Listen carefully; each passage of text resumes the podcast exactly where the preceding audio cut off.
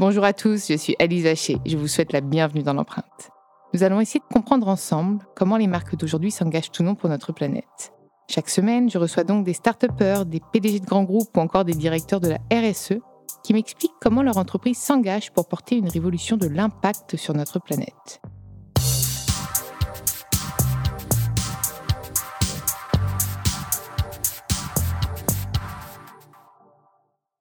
Dans ce nouvel épisode de l'empreinte, j'ai le plaisir de recevoir Pierre Trémolière, le CEO d'Accenta, la start-up qui pourrait bien être une solution pour décarboner durablement nos bâtiments. C'est bien ça, un peu comme euh, Baseline, où j'ai un peu repimpé euh, complètement? Oui, bonjour, c'est tout à fait ça. C'est très bien présenté. Salut Pierre. Alors concrètement, c'est quoi cette solution incroyable? Alors en fait, euh, on va faire euh, un espèce de tour de passe-passe. La source principale des émissions de CO2, hein, et le, bâtiment est, responsable de beaucoup des émissions de CO2 mondiales de l'humanité. C'est près de 37% dans le monde. Et la moitié de ces émissions de CO2. Je te coupe là juste sur les 37%. Mmh. mmh. Qu'est-ce que tu calcules dans les 37 Il y a le transport. Enfin... En fait, c'est vrai que le 37, c'est vraiment un chiffre global. Et donc, ça intègre à la fois le coût carbone de la construction des bâtiments et après l'exploitation du bâtiment sur sa durée de vie qu'on estime au moins à une cinquantaine d'années. Et donc, ce qu'il faut retenir, c'est que en gros, euh, il y a 50% de ces émissions de CO2 qui sont émises à la construction du bâtiment et un bon 50% qui sont émises pendant toute la durée de vie du bâtiment et principalement émises par le chauffage et la climatisation. Et donc, chez Accenta, on a travaillé à essayer de décarboner ce chauffage et cette climatisation, et donc diminuer, au fond, entre 10 et 15% des émissions de CO2 annuelles de l'humanité, ce qui n'est pas rien. Ce qui est quand même pas rien du tout. Et puis, avec euh, la crise actuelle énergétique, euh, ça s'inscrit aussi complètement là-dedans. Absolument. Et, concrètement Alors, concrètement, on a fait un truc assez marrant, puisque on va capturer la chaleur de l'été, on va la stocker pour la déstocker en hiver en se substituant au gaz et au fioul.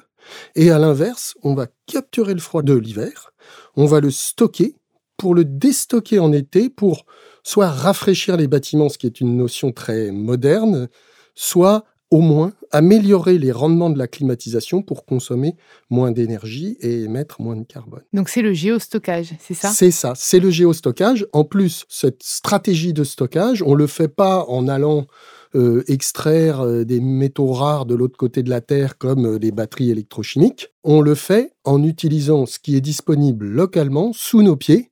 On utilise la Terre qui est sous nos pieds, qui est en fait un excellent stockeur de chaleur.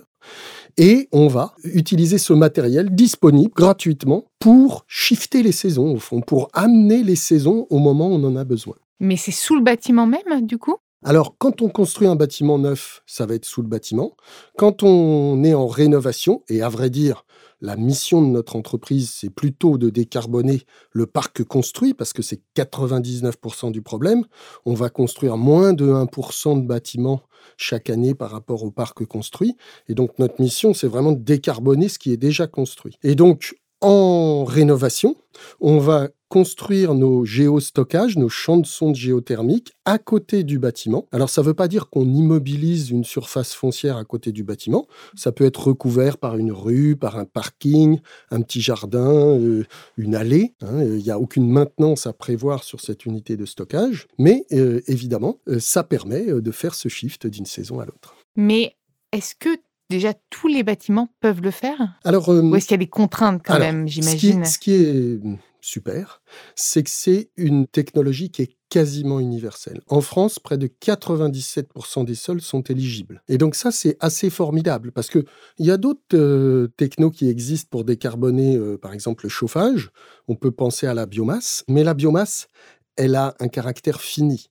On ne va pas raser toutes les forêts du monde pour se chauffer. Et donc, il y a un moment où il va falloir s'arrêter. Et d'ailleurs, ce moment arrive.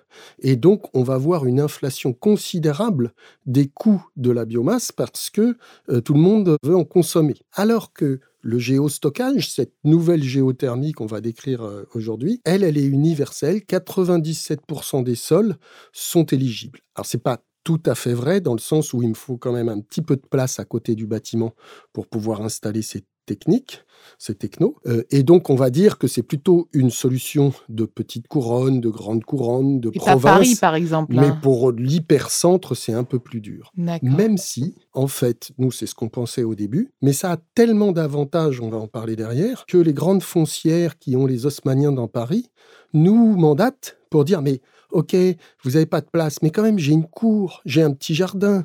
Est-ce qu'on ne pourrait pas faire une solution hybride où vous déployez pas toute la performance, mais déployez-les-en un petit peu, parce que nous n'avons pas de solution pour rénover les bâtiments haussmanniens. On va pas mettre de la laine de verre euh, sur l'haussmannien à l'extérieur.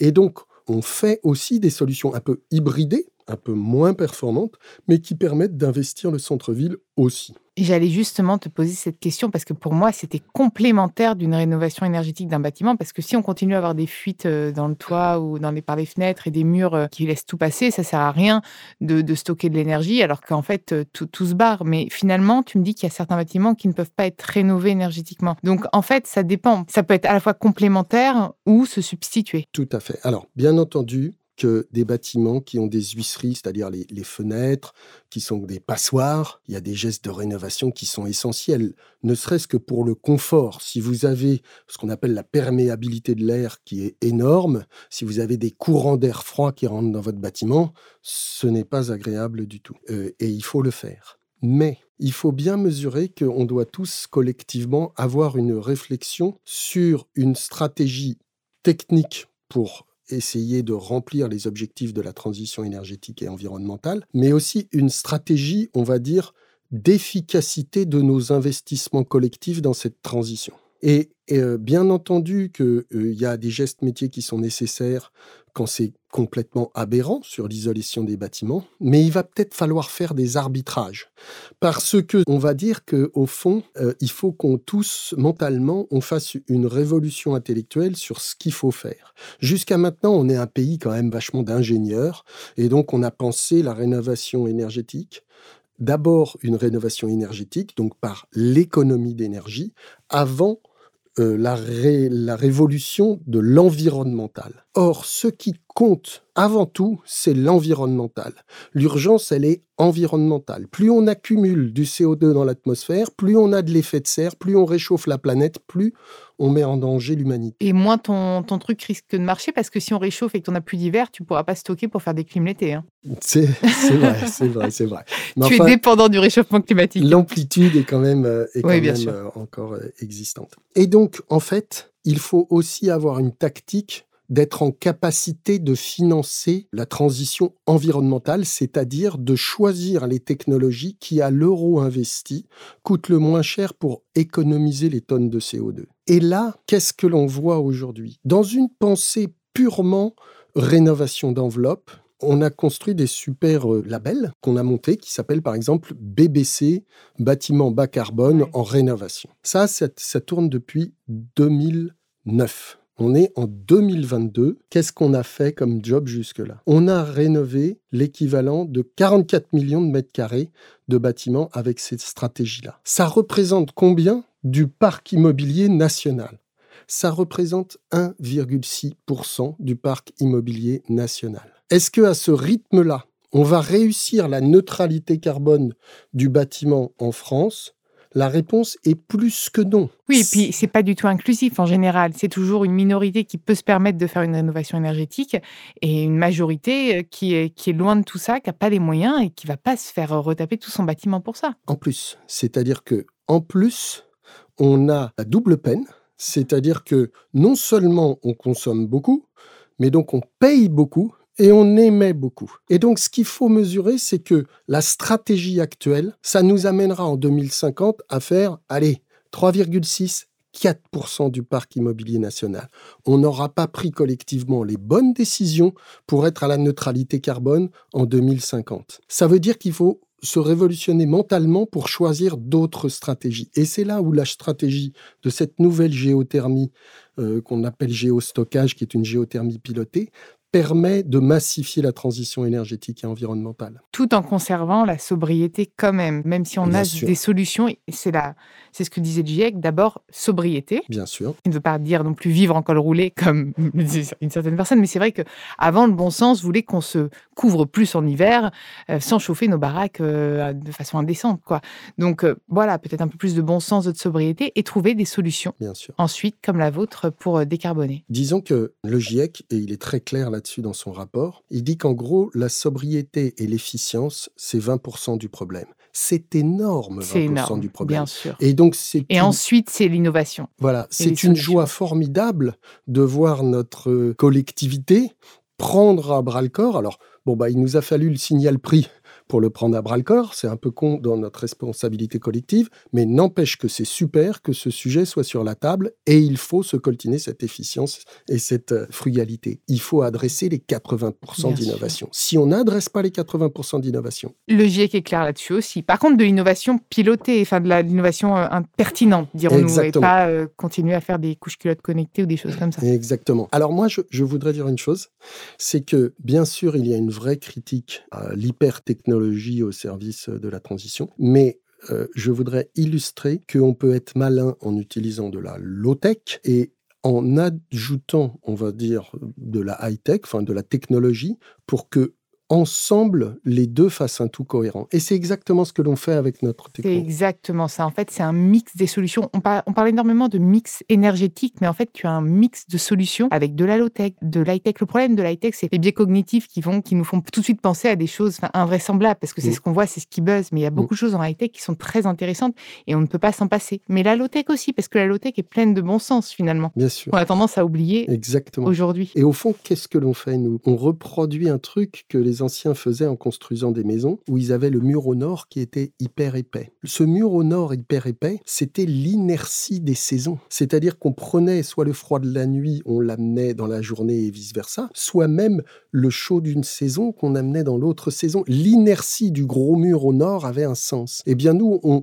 on prolonge cette inertie en squattant la terre qu'il y a à côté de la maison ou sous la maison pour accentuer cette inertie et, et amener une saison à l'autre saison. Question, euh, si c'est sur des terres agricoles, est-ce qu'on peut quand même continuer à produire ou pas? Bien sûr, absolument. Ok, ça je pense que comme il y a pas mal d'agriculteurs qui nous écoutent, ça, ça pourrait être une de leurs questions Ouais, ouais. typiquement. Non, il n'y a aucun problème. C'est-à-dire qu'on peut vraiment faire. euh, euh, notre techno est très éligible pour les serristes, tout ce qui est serre agricole. Donc il n'y a pas d'impact sur la biodive, etc. Absolument. Et on a fait très attention. Notre techno, elle est l'héritage d'un travail de recherche avec le BRGM, qui est le Bureau de recherche géologique et minière, et avec des labos euh, euh, de, de différentes écoles. Et on a évidemment fait extrêmement attention à l'empreinte environnementale de notre propre Bien techno. sûr, parce que le but n'est pas de mettre un pansement sur une et puis Exactement. de... Et donc, tout à l'heure, je disais, bah, c'est super, on n'extrait pas des, minerais de l'autre côté de la Terre. Et donc, c'est vraiment très local comme solution. Mais en plus, on a fait attention, en fait, on ne- on n'envoie pas beaucoup de chaleur dans le sol. C'est de la chaleur très basse température. Et donc,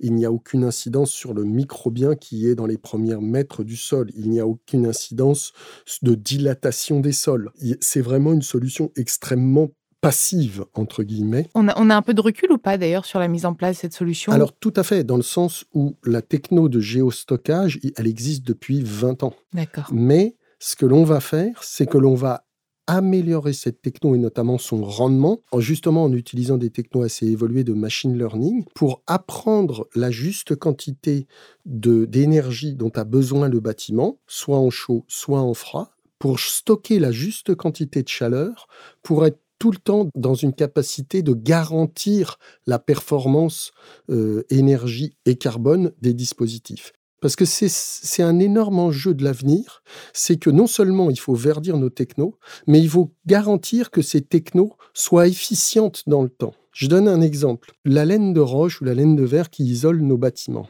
C'est super. C'est super, mais au bout de 15 ans, ça a perdu 37% de sa performance. 37% de sa performance. Tu es en train de dire ça à tous ceux qui, sont, qui viennent de rénover leur maison et qui vont se tirer une balle. non, restez avec nous, il y a d'autres solutions. Et tiens, en termes de prix, justement, Ouais. C'est accessible ou c'est encore, euh, comme c'est encore un peu niche, un peu cher? Alors, en fait, comme toute solution verte qui n'a pas encore été massifiée, C'est plus cher que la bonne vieille chaudière à gaz ou à fioul. Et donc, on a beaucoup réfléchi pour l'enjeu de la massification de la transition passe par notre capacité collective à la financer. Plus elle s'autofinancera par les économies, plus on massifiera. Et donc ça a été notre obsession de notre programme de recherche. Et la bonne nouvelle, c'est que là où il n'y avait pas d'horizon de rentabilité par une stratégie de rénovation de l'enveloppe, quoi qu'on en dise, si on parle en, temps de retour sur investissement, euh, c'est des temps immensément longs, 50, 100 ans. On a vu des programmes à 200 ans. Alors quand on sait on ne sait pas d'où on en sera en 2050, donc euh, dans 200 ans. Euh, ça veut dire qu'il faut vraiment mouiller sa chemise pour la planète, et donc ça veut dire que la massification va être difficile. Ces technos-là, les temps de retour sont entre 5 et 10 ans. Et donc ça veut dire quoi? Ça veut dire qu'il y a toujours une marche à l'entrée qui est plus chère que la solution carbonée en termes d'équipement, mais que on pourrait, comme par exemple la voiture électrique, amener des solutions de financement pour éviter aux propriétaires de bâtiments de devoir casser leur tirelire pour payer ces solutions vertes et que des acteurs investissent à leur place dans la chaufferie et climatisation bas carbone et leur vendent de l'énergie renouvelable décarbonée à la maille du bâtiment en autoconsommation, autoproduction à la maille du bâtiment et que ce soit eux qui portent le CAPEX contre un contrat un peu long. Donc en fait, vous faites des partenariats avec des, des NG, Total Energy, des, alors non. Non. Merci pour avoir répondu. non. non Mais par contre, c'est vrai qu'on est allé chercher des financiers. C'est ça. Qui ont l'habitude d'investir dans des énergies renouvelables dites électrogènes, photovoltaïques et EFI, par exemple, des choses comme ça. Bah, c'est de la rénovation. non, EFI, c'est autre chose. EFI, ils vont vous trouver le cocktail de subventions qui vont vous permettre d'accélérer votre, votre rénovation. Là, nous, on est allé chercher des financiers qui euh, financent des grands parcs éoliens offshore, euh, des, du photovoltaïque, etc. Il ah bah, faut aller toquer à la porte de la BEI. Par bah, exemple. Bah, eux, c'est des milliards. Par contre, a d'investissement en même temps, ça peut être pas mal, des milliards. ça peut être pas mal du tout, des milliards. non, mais. Je vais dire ça à Grégoire. Le parc. super, super.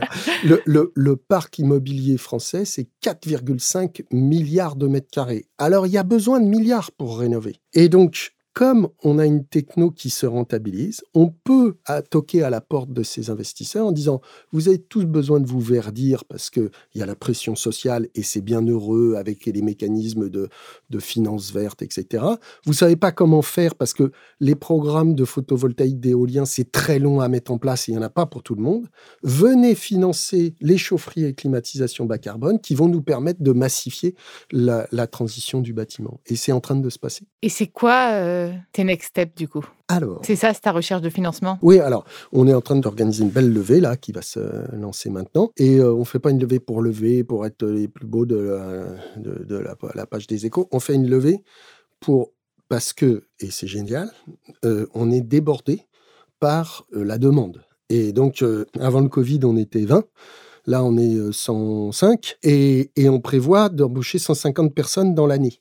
Parce que on a une telle demande qu'on n'arrive juste pas à traiter euh, les, demandes. Et donc, on lève de l'argent quelque part pour servir cette transition. Donc, je dirais, c'est quoi mes next steps? Mes next steps, c'est de trouver des gens compétents pour m'accompagner dans, euh, dans cette entreprise. Compétents et en quête de sens, j'imagine. Compétents et en quête de sens. Et ça, c'est un peu l'ADN de notre boîte et, ça nous fait marcher sur l'eau. Eh bien, écoute, merci. Un petit mot de la fin, peut-être? Eh bien, non, je suis, je suis heureux de passer ce message que je voudrais passer le message que cette transition, elle est nécessaire. On va passer d'un monde hein. complètement reposant sur le carbone à un monde complètement décarboné. On peut se taper la tête contre les murs en se disant ah c'est très très catastrophique ou on peut se dire qu'on peut faire des changements incroyables si on s'en donne les moyens. Et nous, on est des petits gars, euh, on s'est on s'est creusé la cervelle il y a quelques années et aujourd'hui, on a une solution qui décarbone de 95% un problème qui représente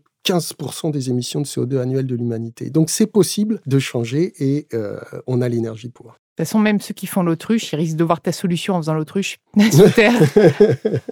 Mais en tout cas, merci beaucoup. Et j'ai hâte de voir cette solution se déployer. Je, transmettrai à Grégoire Chauvière-Le Drian, du coup, euh, voir au cas où, si ça l'intéresse de bah, financer ou pas. Bien, super. Hein, le but, c'est aussi ça, c'est de connecter euh, les belles initiatives au, financement. Merci, merci à vous d'avoir écouté cet épisode. Vous pouvez retrouver tous les épisodes sur toutes les plateformes de podcast. N'hésitez pas à liker, partager et commenter le podcast et proposez-moi des profils aussi inspirants. Je me ferai un plaisir de les recevoir dans l'empreinte. À bientôt. À bientôt.